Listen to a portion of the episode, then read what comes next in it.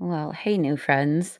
I'm just jumping in here to say, um, I hope that you feel the same way, as in that we are trauma exploring pals together with a similar focus on moving forward with, you know, a less fucked up brain patterning issue and all of that relational destruction.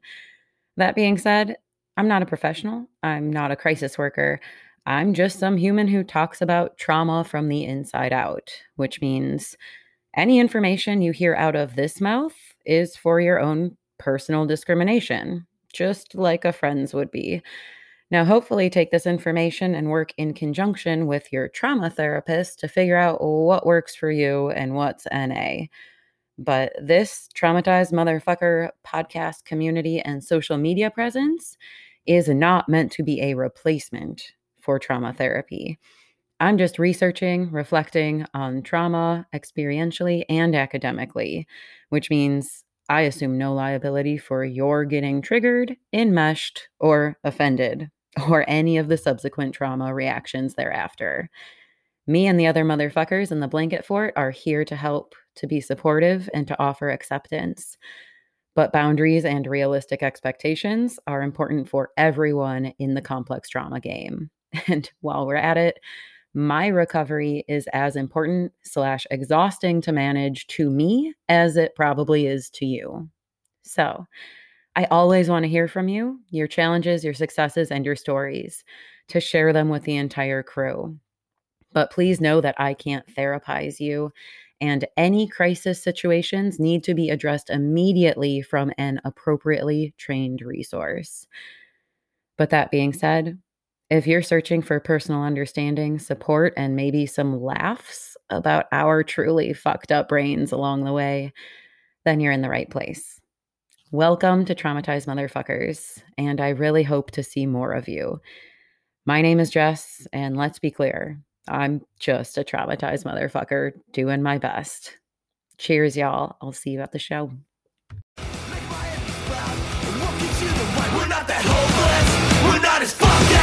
In short-lived moments We can't do anything, the fucking joke is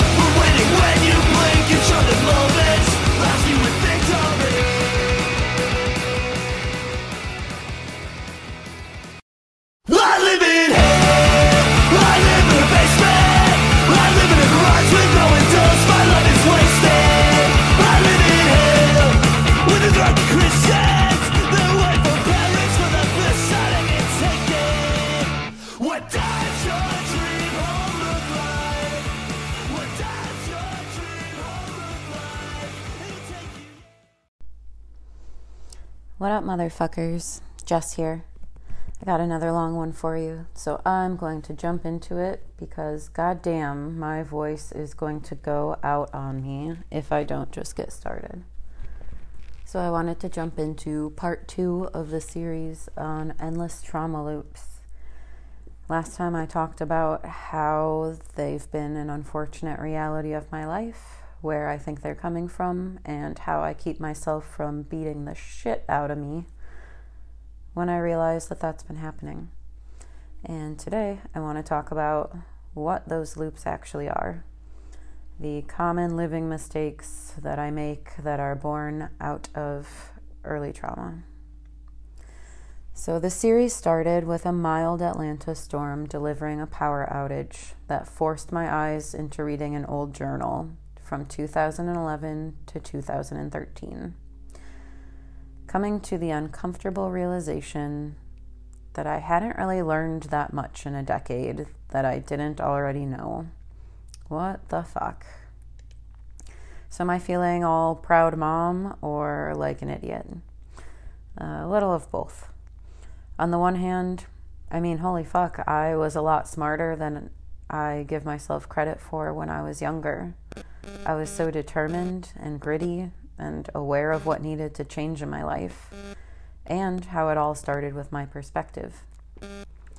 On the other hand, it sure didn't get me far. Hmm.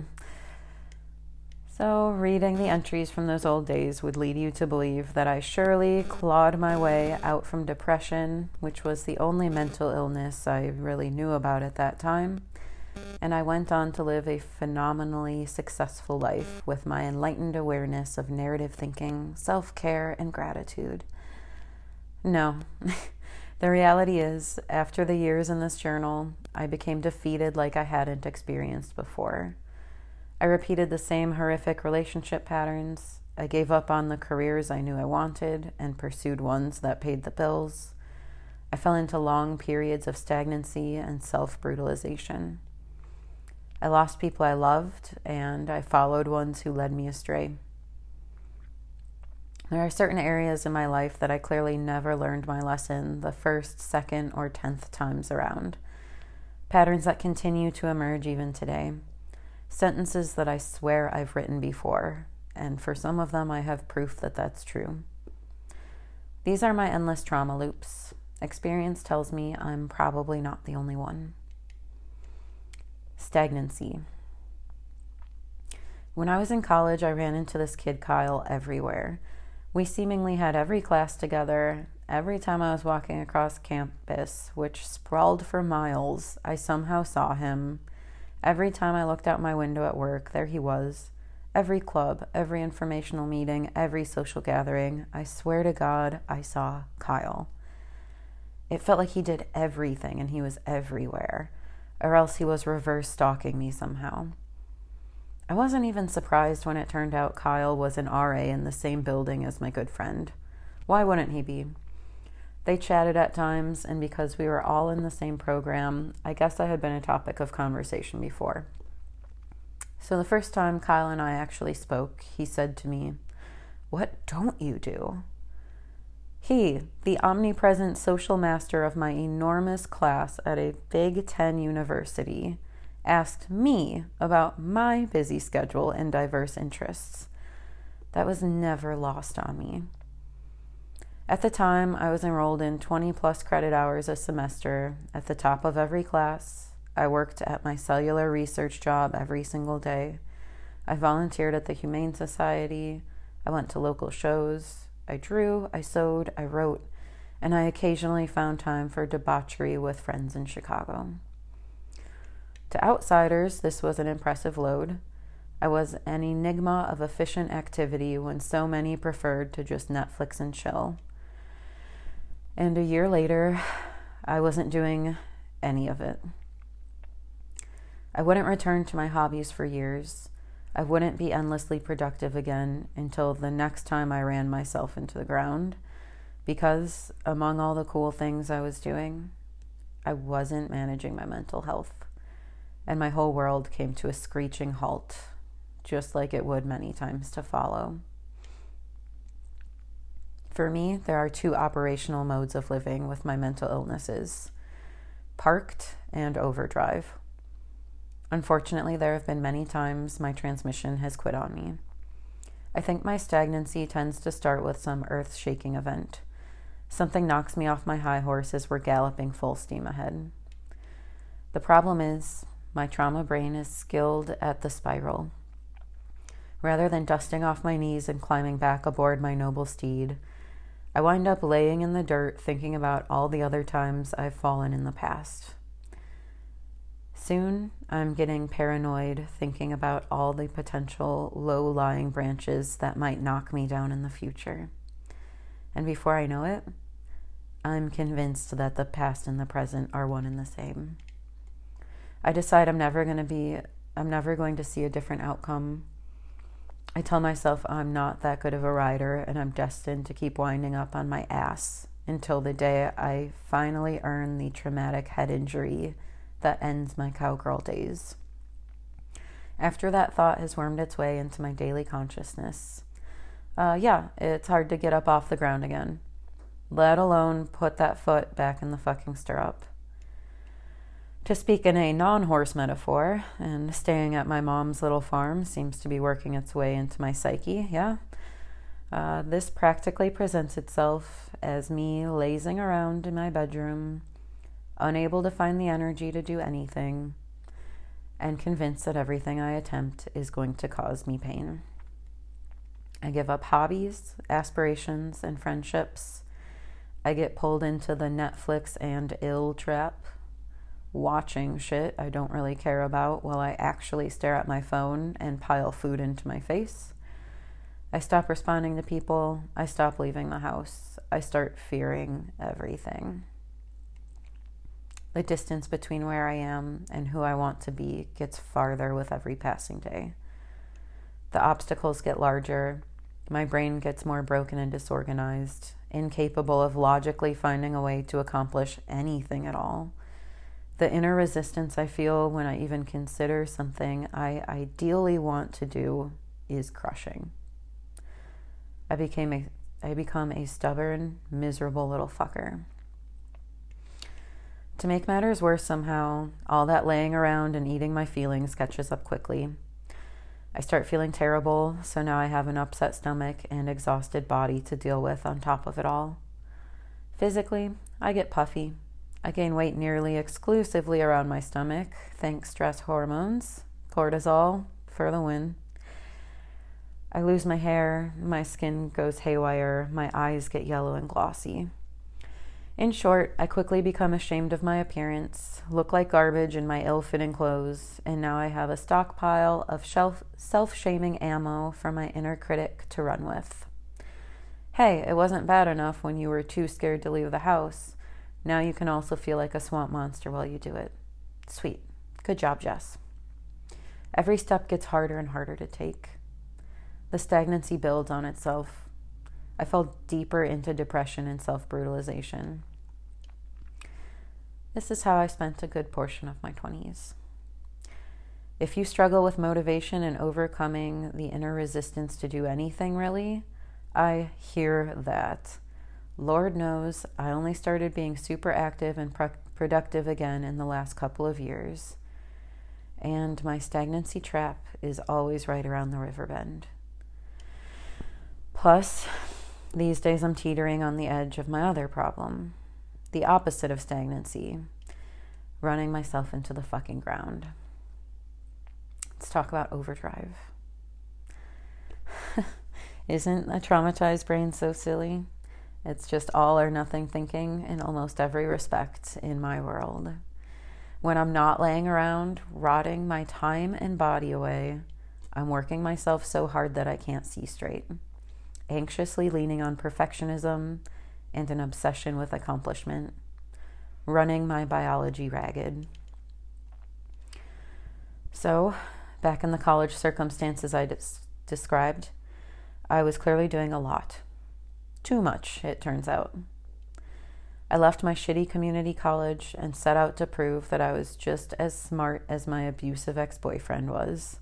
Yeah, a, a different one that I'm talking about loops by attending a competitive STEM program and dominating real school. I was showing him and everyone. After a lifetime of being told I was so smart while working insulting retail jobs, I had a huge complex about being intelligent. Having some dude tell me I wasn't good enough because I wasn't in difficult enough classes really compounded that issue. So, coupled with the financial strain of paying for my own school after growing up with a scarcity, poverty driven mindset, uh, yeah, there was a lot of pressure to succeed. My anxiety and social fears were enormous when I arrived because I knew no one in town to boot. So I compensated with all of these stresses by working myself to tears every day. Literally, I mean that classes from 8 a.m. to 5 p.m., working in the lab between and after, and studying alone until midnight when I often broke down and sobbed. That was the norm. This worked until it didn't. Namely, until my body decided enough was enough, and I developed an autoimmune disease that very effectively stalled out my life via bedriddens. Did I learn my lesson? Clearly not.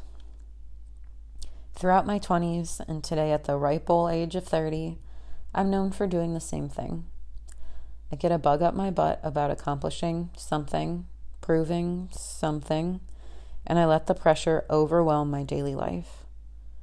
I get anxious and fearful about the future, and I compensate by doing. If I just keep running, I won't have time to look too far into the past or the trail ahead. I just need to keep moving, and surely I'll be doing the quote, right thing. Plus, it deserves mention that my college de- degradation into mysterious illness wasn't functionally was functionally a new trauma on this ticker. Now the fear of falling into stagnation over again convinced me that a single day of relaxing inevitably means tumbling back into a deep pit of demotivated despair and illness. Therefore, now accomplishment is proof I'm doing better. I'm on the right track. I deserve what I want and I'm worthy. You know, this loop does and doesn't serve me well. Do things progress when I'm diligently working towards them? Yeah, to some degree. Does society reward hard work? Sometimes. Is it a guarantee that torturing myself with slave driving tendencies will pan out? Not at all. If anything, I'm guaranteed to eventually drive myself to exhaustion, illness, and overwhelm. When every day is a race of my effort against the clock, it's a losing battle. I can only pound away at a keyboard for so many hours a day before my shoulders seize, my eyes can't focus anymore, and I'm contending with a tension migraine. My mental health plummets under these circumstances. I stop taking care of myself. I stop making time to do things I enjoy and I let all my relationships become obligatory sources of agitation. I've got something to do, and the entire world is standing in my way. At that point, you can probably guess what happens. It's depressed, demotivated, suicidal stagnation knocking on my door again. Yeehaw, we're back to the start of the fucking loop. So, when people these days tell me it's truly amazing what I've accomplished, or they admire how busy I keep myself, I have to give them a massive disclaimer. One, this isn't an honest sampling of how I've always lived. Two, it might look great from the outside, but it's completely self destructive from the inside. Three, it's temporary. You just wait until I'm so stressed out and overworked that I can't function or I have a mental breakdown from the self induced panicking. Do as I say, not as I do. Give yourself a break and take things one step at a time. If you're moving in the right direction, even crawling counts. Just calm down and let it happen naturally. Have faith that you're exactly where you're supposed to be right now and don't sell yourself out for the sake of accomplishing. I'm working on it myself, but it's a conversation I have on daily repeat without a great deal of personal progress. We'll see how it's going in another 10 years. Life halting romantic relationships. This one should and will be a series all its own. There is a separate post about uh, anxious attachment. And when it comes to fucked up relationships, oh man, am I a maestro. Now, this probably makes it sound like I'm a chronic dater, someone who always needs to be in a relationship. The more terrifying truth is no. I actually feel like I'm quite choosy, and I have significant periods of time and healing between most of my romantic partnerships. To be clear, I've never even been a dating app user, except for a one week stint with Bumble, during which I promptly concluded that everyone is an obnoxious basic fuckboy, and I swept on by. I'm not happy to be with just anyone, and frankly, there aren't many humans on this earth who I consider impressive. Read, tolerable.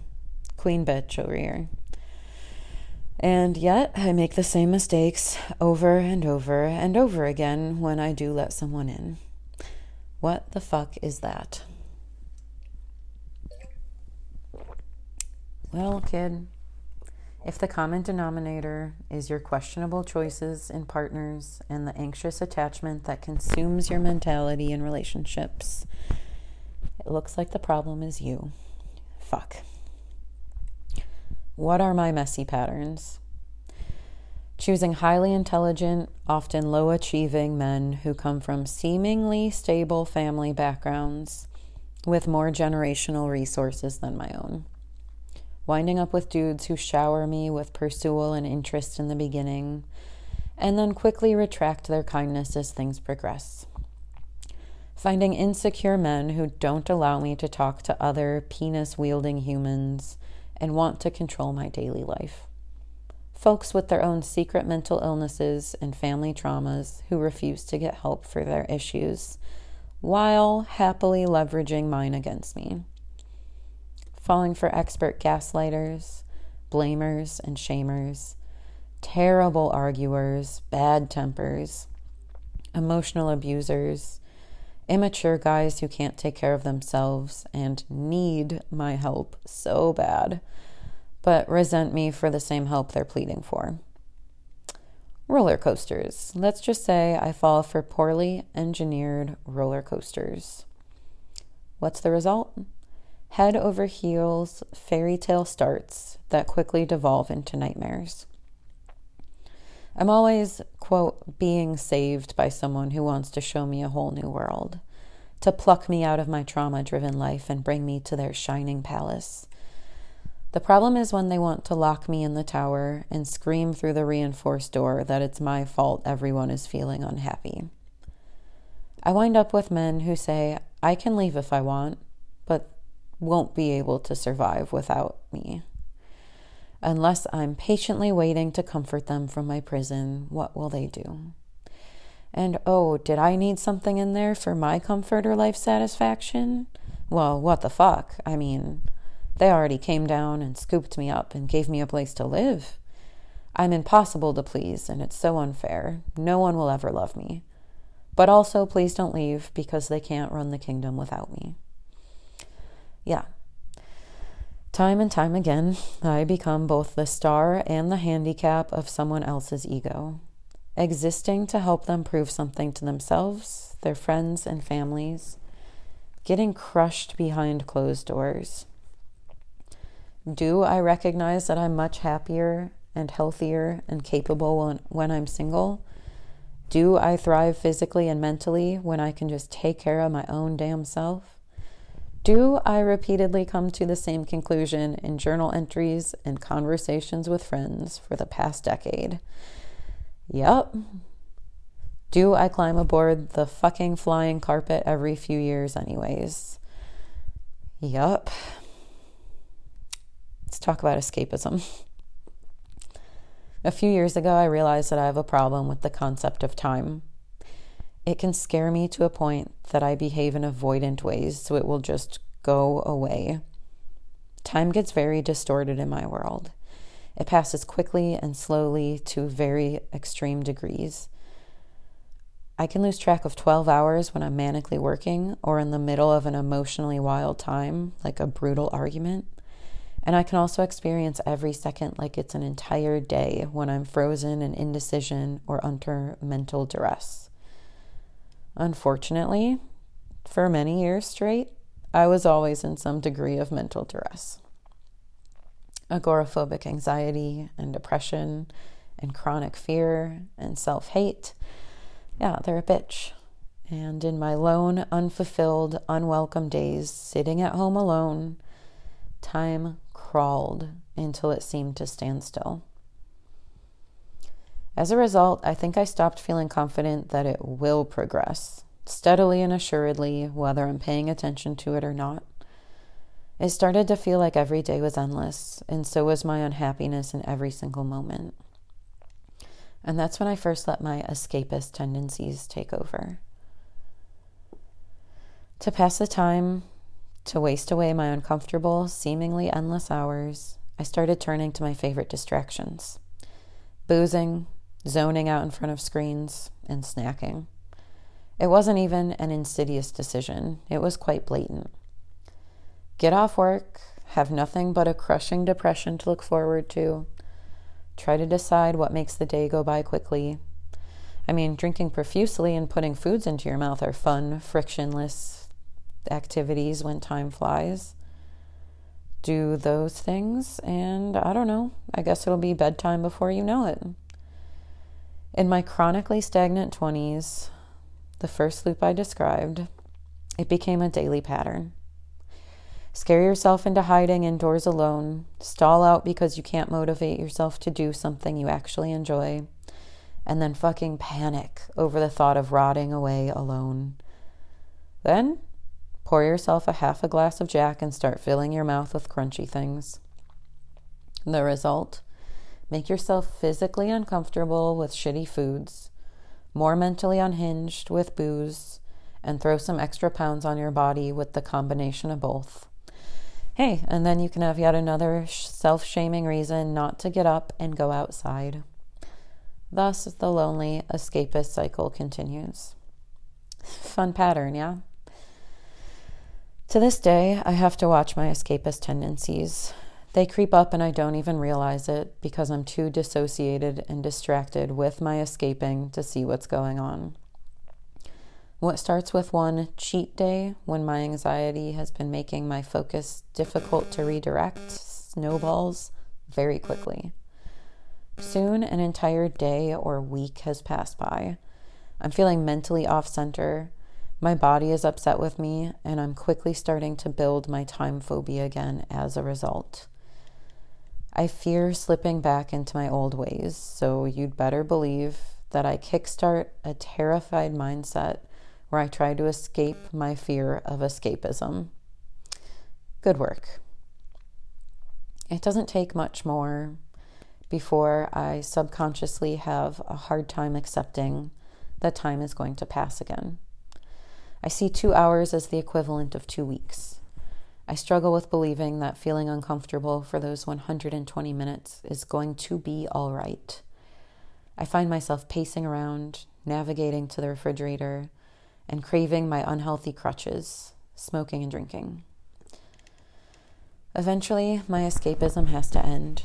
I have to force myself to remember that time is real, that sitting, doing nothing, and relaxing is both possible and acceptable, and the hands on the clock will move. I don't need to be mindlessly half occupied with a substance to survive. I will not self destruct. Again, leaning into the discomfort is powerful for me.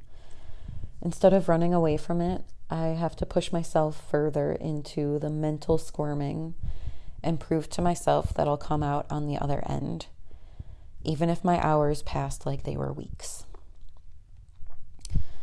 So, some of the forms of escapism that I sneakily let ruin my life social connections, i.e., letting my relationships determine what I do each day so I can serve a function and I don't have to decide for myself.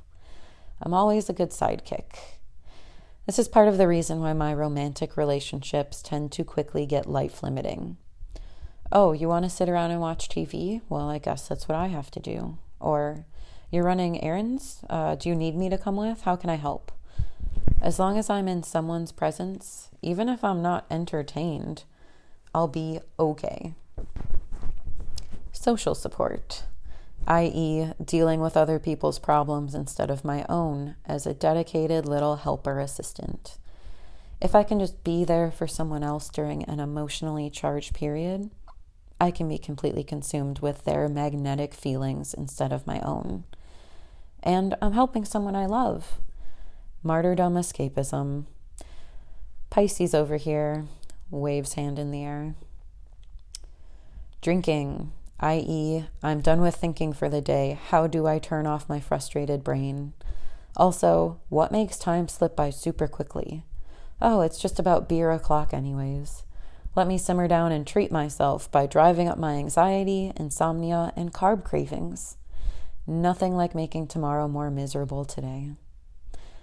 Cigarettes, i.e., I'm tired of sitting inside doing whatever. Let me just take a quick break to reset my brain and think about this differently. Getting outside will be nice. I think it'll give me a new approach to consider this issue. Does that work? No. It just makes me more anxious, also smelly. Eating, i.e., I've been physically uncomfortable all day. Let me just take care of that with a nice snack while I check my phone. And one bag of chips later, When did I become pregnant and why do I feel incredibly depressed? Screens, i.e., let's put on Netflix and then completely tune it out and half read our phones for the next three hours. Oh, weird. How is it 2 a.m. and I'm wide fucking awake with this magic teleportation device shooting blue light directly into my retinas? So weird. To this day, I'm still working on my desire to flee from reality and squashing my doubts about the steady march of time. Doing nothing is really the best remedy. But holy fuck, it's physically painful at times when you're a ball of emotions. Health, eating, and appearance addiction. You know me and my hiking obsession. I've also talked about trying to manage diet and exercise balance with an addictive brain. Plus, bodily perfectionism problems. Well, motherfucker, of course, it's part of a larger ongoing loop in my world. Step one getting super, quote, healthy and thin, but as a form of control and obsession. Step two overdoing it until I drive myself into the ground. Step three underdoing all of my work by getting stagnant and treating myself like shit as my starving bar- body screams for famine to end. Step four, recentering myself around getting super healthy and thin as a form of control and obsession. You get it. Since my early 20s, I've had a back and forth struggle with going health overboard and health defeatist. But that shit started a lot earlier, like back in third grade earlier. During my manic periods, I get obsessive with my healthy eating, activity regimen, and appearance. During my depressive periods, I give up on everything, abandon my goals, and let my fupa have a life of its own. Neither is great. The healthy periods start out wonderfully, but it really doesn't take long before I'm overly restrictive with my diet. I'm a drill sergeant with my exercise and I'm overly concerned with my health anxieties. It's a quick tumble from eating salad every day to only eating salad every day. When something upsets my routine or ideal diet, I get all riled up. I lose my sense of direction and control. And it's not just being an anxious and appearance obsessed woman. If you want to go there, motherfucker, it's actually part of my learned dysfunctional coping in a chaotic environment.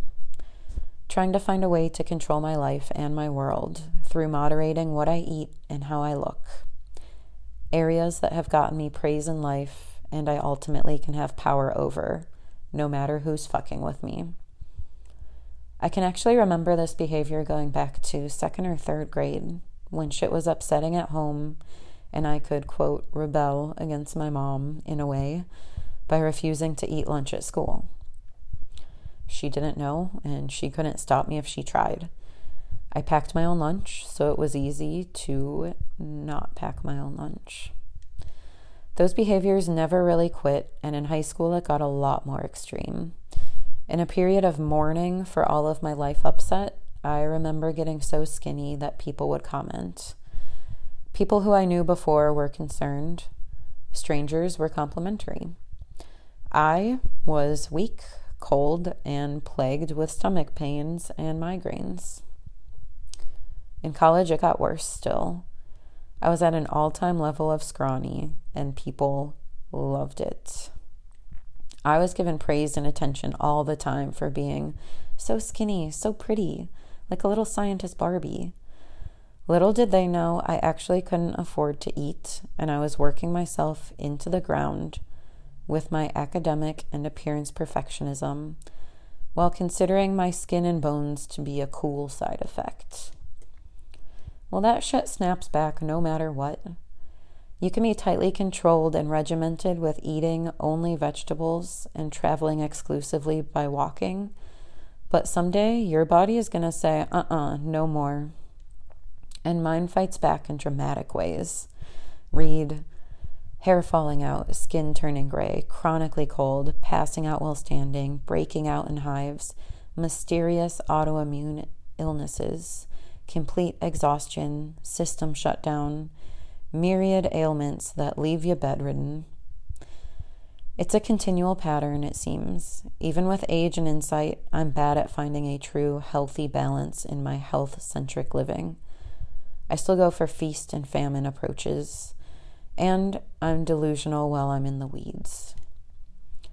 How often does this happen? I mean, these days, I feel like it's basically a monthly cycle. And no, it's not related to that monthly cycle. It's just two weeks on, two weeks off seems to be where I'm at. Is that cyclical bi weekly demonstration of willpower and forfeit great? No, not at all. I drive myself nuts. But it's better than two months on, two months off, or two years on, two years off, which is where I used to be at the depths of my mental illness. Luckily, I generally don't get health obsession obsessive to the point where I can't function anymore. Or maybe my willpower just isn't what it used to be. Either way, I get hungry long before that and I go back to scarfing down bags of trail mix. But, you know, it'd be cool if my weight didn't fluctuate by 5 to 10 pounds as often as it does. Codependence and anxious attachments. All right, hell, what else can be said about this? There's already an entire post, and I just couldn't wait to write it. What the fuck else is there? Well, probably a lot more. I've got 12 ish years of dating history to laugh about, and a slightly longer record with bad friendships. Mario voice, here we go. Part of my escapist cycle, as I mentioned earlier, is using other humans as a means to avoid my own shit. Too bad this applies to romantic partners and friends. Nothing is safe when you grow up devoid of relationships, desperate for any sort of connection. Also, chronically attracting other humans with poor boundaries and fucked up core beliefs does not help. By preoccupying myself with other people's commitments in areas of spending time and emotional needs, I do a really good job pretending that my own problems are not going to come back to bite my sad, drooping ass. Because if I'm in a strong relationship of any kind, you'd better believe I'm not doing a good job getting my exercise or taking care of myself in any meaningful way. Shit slides fast when you're staring at someone else. I get so caught up in the world of others that I can't seem to separate myself from them, physically or mentally. Their emotions become my emotions. Their problems become my sources of stress. Their responsibilities scoot over to my plate faster than an unattended french fry. It feels to me like our emotions are contiguous, like we share these feelings about life, love, and losing ourselves together. The problems are myriad. One, I'm often the only one feeling this strongly about our feelings for lasting periods of time. I'm solely out there day in and day out to be a support, a source of emotional support and care. When I need to talk it out, to get some comfort after a bad day, or to fucking yell about my frustrations, oh boy, better step off. I'm I'm overstepping some abruptly drawn line in the sand.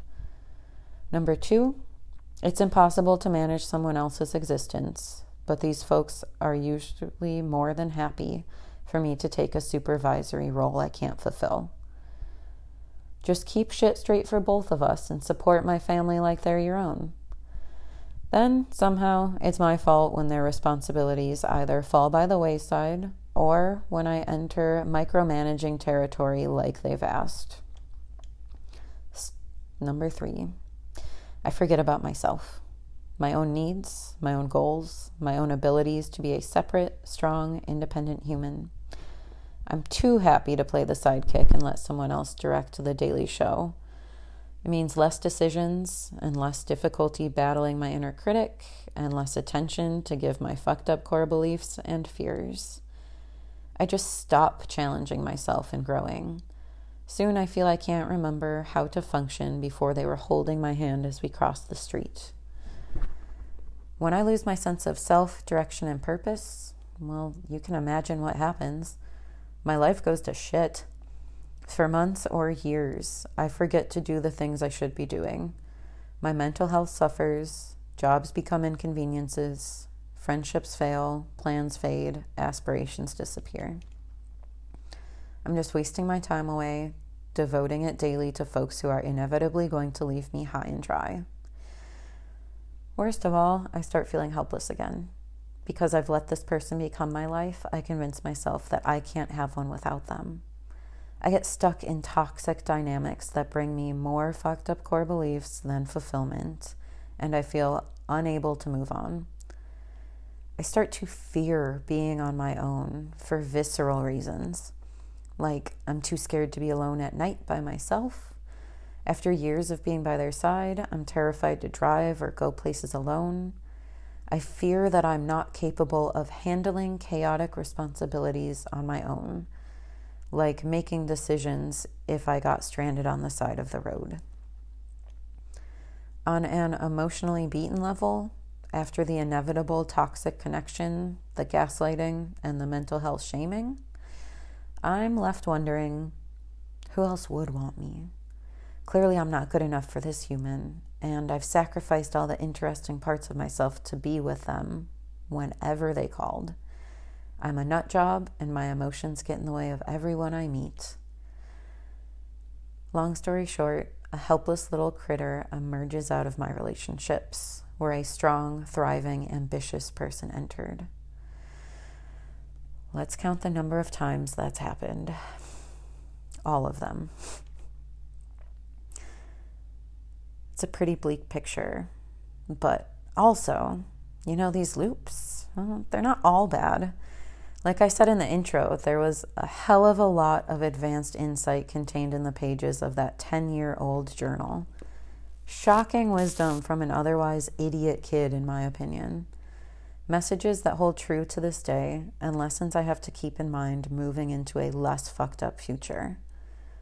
What was I so aware of and so easily able to forget for the duration of my dirty 20s? Here are some positive, though short lived, patterns. Gratitude. Yeah, it's a fucking buzzword these days. Was it so overused in 2010? I don't know. But even back then, I knew that my nihilism and penchant for focusing on the terrible was an issue, which was combated best with opposing thoughts. Multiple times, I found gratitude lists in my entries. Daily practice that I tried to start but regularly abandoned when my life got chaotic or too depressing to find a single beacon of good luck. But I clearly knew that there was power in changing where I was sending my mental energy. Instead of feeling so down and desperate, finding the promising pieces of your life and shining your mental flashlight in their direction. I told myself these things. If you're having a shit day at the cashier counter or the lab bench, if you're stressed out about family matters, if you're getting all your shit stolen, if you're pissed that your idiot boyfriend is, well, being an idiot again, bitch, focus on what is going right and stop ruminating on the details that bring you down. Stress less, appreciate more. It's too bad I consistently got off track with this solid strategy for keeping my brain out of the bottom of the barrel. I think I was surrounded by too much negativity and perfectionism at school to keep a steady hold on the practice. Plus, you know, my family. Maybe if cursive laden Instagrams and embroidered pillows existed with such prevalence back then, I would have remembered gratitude on my darkest days. No, just kidding. I would have called that some ingenuine pussy shit even more than I do now. So clearly, I have some issues with the bullshit pseudo mental health trend of writing random trendy words and scrolling fonts and pretending it helps. Believe, find your bliss, live, laugh, love. But the idea of gratitude still matters immensely for trauma mindset recovery. And I fucking knew it before those Coachella hipsters. Okay, my crotchety attitude and age is showing. Moving on. Narrative thinking. What was one of the most profound things in my journal following a particularly anxiety ridden and purposely stressful year at UIUC? Stop focusing on all the details that you can't comprehend right now. Look at the big picture. Ah, shit, talking about narratives. One of my favorite ways to keep bringing new perspective, meaning, and insight to your past experiences, as well as integrating new and old information. You know, instead of letting it jangle around up there like loose change. And I knew it, even as a dirt poor, trauma uneducated 20 year old. Put those comparisons and self criticisms to bed, they aren't helping you when I removed myself from the perfectionistic and highly competitive thinking that dominated the research programs at a Big Ten university, I stopped comparing myself to people who had nothing to do with me, and I looked at my own progress through the frame of my life. And then it was clear that I had a lot to be proud of. But it was hard, even then, to keep my eye on the prize, the larger narrative of my life and my personal story. I mean, in essence, I wasn't one of those upper middle class suburban kids who was groomed to attend the same school as their parents and their parents. I wasn't privileged enough to attend college without having a nearly full time job. I wasn't working under the motto, C's get degrees, to placate my family, while my college fund and family connections pushed me through. I came from below the poverty line. I was part of a family of addicts criminals, and factory workers. I was the first to graduate college. I had seen violence and abuse for every one of my prior 20 years. I had been working since I was 11 years old. I had earned my way into a competitive transfer program on my own merit. I had to put myself through com- community college to be able to transfer to that university. I had jumped into my core science classes with a major handicap compared to the other students and I was at the top of my classes, despite the steep uphill climb and working a highly demanding research job every day. I had already achieved so much, if I let myself acknowledge it from a bird's eye view.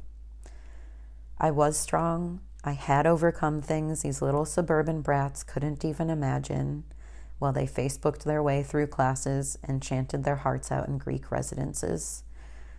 I didn't need to worry about this B I, I didn't need to worry to this BS degree about this BS degree. Pun intended. I'm sorry. Hope. For someone who's always been described as a pessimist or a pissy turd, it's kind of interesting to see the number of times I write about a tiny hope for a better future. No, I'm definitely not penning entries proclaiming that everything is going to be great and I'm trotting steadily toward a beautiful sunset. I've never been a faithful believer that my life is destined for anything resembling a dream. But there have been many, many times that I reassured myself this has got to get better and you got it this time. I see signs of realistic thinking, even in the depths of my confusion. I didn't always consider myself utterly doomed. Or I already considered myself to have hit rock bottom, so the only way to go was up. Well, bitch, you hit rock bottom, you think that's all, but the bottom opens up and you continue to fall. It's lyrics from Off With Your Head. Buckle up because you're about to have some fucking rough years ahead of you. You'll figure it out though. You always do. Confidence. When I was younger, I was a bit bolder at least in my head and my personal outlook. Plus, you know, the Technicolor hair I sport these days is actually toned down compared to back then. And my outfits were quite attention drawing, to say the least. I was bold. Mixed in with the fear, low self esteem, and general self shittery, every so often I thought I might actually have what it takes to make it in this world. There were many times that I realized I had some inner drive that other people lacked. And I was proud of myself for being able to interpret the world differently than them. There were occasions when I thought I had some personal merits that might lead me out of the pack. There was some recognition that my years of early trauma, not that I named it like that back then, actually had been a blessing. I was very resilient. I had some realistic views of myself when I could step back and take a look from the outside. And I felt this burning in my belly that I was meant to do more than work retail for 60 years or to fall into addictions like my family. And even though that brief flicker of self confidence quickly faded whenever I lost sight of myself and I couldn't determine my direction, I mean, I must not have completely given up. Even after all this time, I'm occasionally amazed that I went from retail to research, that I got myself out of a shitty little rural town in bum fucking nowhere, that I built a future for myself despite poverty and extremely limited life experiences, or at least positive ones. I couldn't have done those things without some semblance of self sufficiency, whether I recognized it at that time or not. I think I was always a little fucker, but I didn't always have the voice for it. Closing the loop. Motherfuckers, I could probably come up with another 20 examples of history on repeat in my slippery, fall and get back up again life. But shit, it needs to stop somewhere. Hopefully, the negative patterns end along with this blog post. I've publicly called myself out enough for a few of the lessons to sink in, right? Yeah, I mean, we'll fucking see. It strikes me now that this is similar but different to general to generational trauma loops. And that's a whole other goddamn novel to write. Many of my patterns aren't unique to me, aren't unique to my family, aren't unique to any of us. And that fills me with hope and grief all at once. If we're all on this stupid rock, just hurtling through space, ancestrally enduring the same mistakes and epiphanies all at once, I don't know, maybe it's meant to happen. At least it seems like we're all in this together. Living and learning and losing again, at least until we break the cycle and start heading in a new direction. All right, fuckers. So, those are my personal examples of some of my endless trauma loops. I think they're probably pretty relatable based on what we talk about in the community and what I hear from fellow fuckers all the time. If you're interested in getting in touch in any way, I'm going to prompt you to go to t-mfrs.com or traumatizedmotherfuckers.com. You can find any of that in the um, podcast episode notes or the podcast details itself to navigate on over. I think you can also just search traumatized motherfuckers and you should find us. Through the site, once you're there, feel free to use the contact forms to get in touch. I've also given you an email that you can write me anytime, whether it's good or bad, telling me I'm right on or I'm totally fucking wrong uh, sharing your story, or just whatever, whatever input you have for me. I gladly accept all of it. You can also request to join the online Discord community, which I highly recommend if you are looking for a little social support and connection. We literally have members from all over the world, so it's kind of a 24 7 support center already. We've only been doing this a few weeks and it's developing very nicely.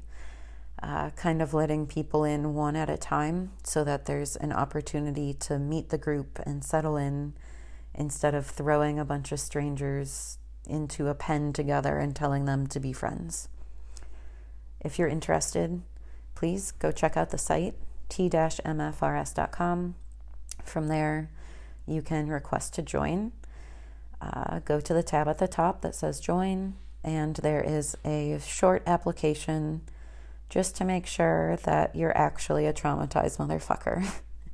really, just confirming that you are somewhere on your own trauma recovery journey and figuring out what exactly you're looking to get from the group. So, submit that or shoot me an email, and I'm happy to let you in. Uh, I'd really love to connect with more people and to slowly add some more perspectives to the group. If you could do me another favor and catch up with me on social media, I hate that shit. I'm not a social media user and I force myself to do it all the time, anyways, just in case somebody is more reachable through Instagram or Facebook or Tumblr or Reddit or Medium. fucking name it, and I'm trying to do it.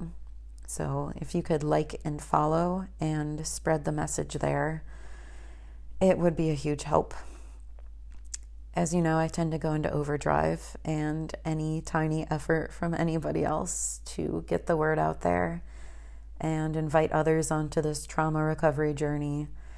Uh, shit, it's so helpful. I appreciate it. All right, I'm going to talk to you fuckers soon. Please get a hold of me and let me know what's going on in your lives. Let me know what loops you're reliving and how you're going to avoid them next time. Until then, I'll talk to you fuckers later. Bye.